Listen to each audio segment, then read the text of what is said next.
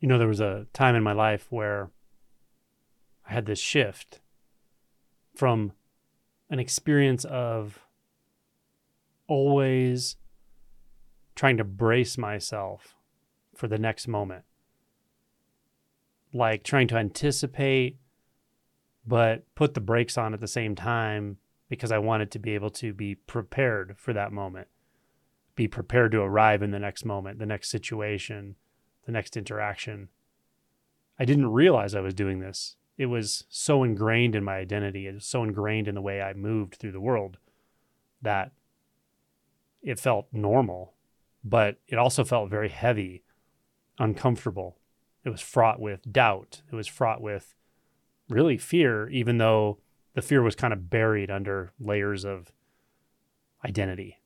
So there was this experience of always kind of driving with the brakes on, but leaning out of life, leaning back a little bit, holding back, trying to anticipate danger or an uncontrollable situation, trying to prevent something I didn't understand from happening or prevent something unexpected from happening or getting the drop on me.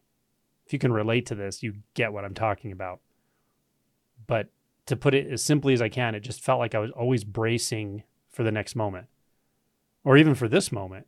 I was like bracing myself against the experience of just being alive right now, as if there was something I needed to protect, something about me I needed to protect, or just protect myself.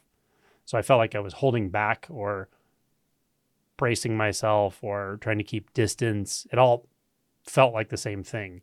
These words I'm using are just different pointers to the same experience. So I had this feeling of really just being separate from life, being apart from life, holding back from life. That switched to the experience of profoundly enjoying absorbing into the moment again and again and again. This which was so simple. The transition was so simple that it was like laughable. I had never noticed it, that I never realized how easy it is to do. It's so easy to just flip the switch from resisting, holding back, fearing, avoiding, bracing yourself to just literally leaning into the experience fully. In fact, perhaps it's so easy that it's hard. The fact that it's so easy maybe gives us a clue as to why it's so difficult or uncommon, seemingly, for people to do this.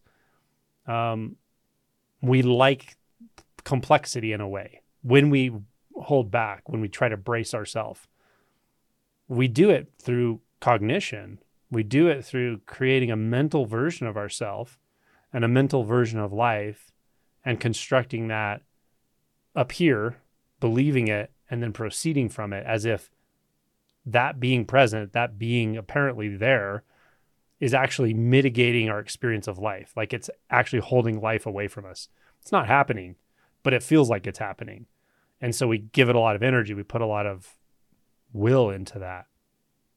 And that's a complex thing to do. It's very complex to create a world that doesn't exist, a world with separation in it, a world where you can hold back from the flow of experience or the flow of reality or the flow of life such that you can control that you can take yourself out of time like out of the phase of time somehow just enough so you can anticipate the next moment and control it. None of this is happening but you can see how complex it is to actually believe it's happening. So perhaps that complexity is why it's difficult for us uh, until it's not to just flip that switch from living in the world of hesitation, of holding back, of essentially fear, bracing ourselves to just leaning inward, leaning into the experience, or just seeing that there's nothing that can lean out of the experience, just being fully immersed in in the flow of everything. It's really that simple. It's really that simple, but it's not a doing in the way that constructing a self, anticipating the next moment, thinking about time all day long, thinking about yourself. When we do that, self evaluating, self doubting, thinking, thinking about time, thinking about control, et cetera, et cetera, we constantly overlook this simple possibility. We constantly overlook the not just possibility, the truth that there's nothing that can lean out. There's nothing that can lean backward. There's no inward place to go. There is really only what's happening. There's just the sounds and the sensations and the movement of life. Even the thoughts and the consciousness, those are just happening right here and right now, not to anyone. They're just happening. They're just an experience. And there is nothing to hold back from that experience. The experience is sort of happening to itself. There's nowhere to hide from it. There's nowhere to hide in it, even. It's just an experience. But it has no separation in it. There's no parts of that experience such that one part can hold back and believe itself to be separate from the other parts. So this was what became obvious to me. And it was uh, very uh, striking in the experience of it. It was very striking in how different everything felt, just as much as it was striking that that I had overlooked it for so long. It was crazy I'd overlooked it for so long. It's crazy that any of us overlook it, but it's also kind of tragic. Like I, I empathize with the the ability our complex mind has to overlook the simple truth of what's actually occurring, what's actually happening, or maybe more importantly, what's not happening. Um, that self mechanism, that sense of being a separate self in a world of other separate selves or in a world of separate events who who can mitigate experiences and control events and um, it's just not happening. None of that's actually happening. Um, but the the experience of it the feeling of that happening which always feels like it's happening to you or for you it is kind of tragic because it just comes with it this feeling of suffering this feeling of leaning out, this feeling of holding back or bracing yourself. So, the point of this communication is just to tell you that however it happens, and there are different ways to approach this, of course, but however it happens, when the seeing is clear enough, then all illusions will be dispelled. And the fundamental illusion is the illusion of there being anything to protect such that I have to brace myself. That's the illusion. There's no need to brace yourself, and there's no self that can be braced. Those are kind of causally related or interrelated with one another, and neither one are real. So then all of a sudden, all there is is this kind of ongoing penetration into the experience of life. But there's no one doing that either. There's not a, a person apart or a self apart or even a consciousness apart that's penetrating experience. There's just penetration.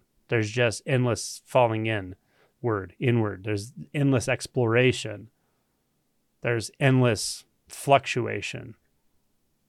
But it's non dualistic. It's not someone acting upon something else or someone else. There's not something acting upon another thing or a group of things. There's not one energy acting upon matter.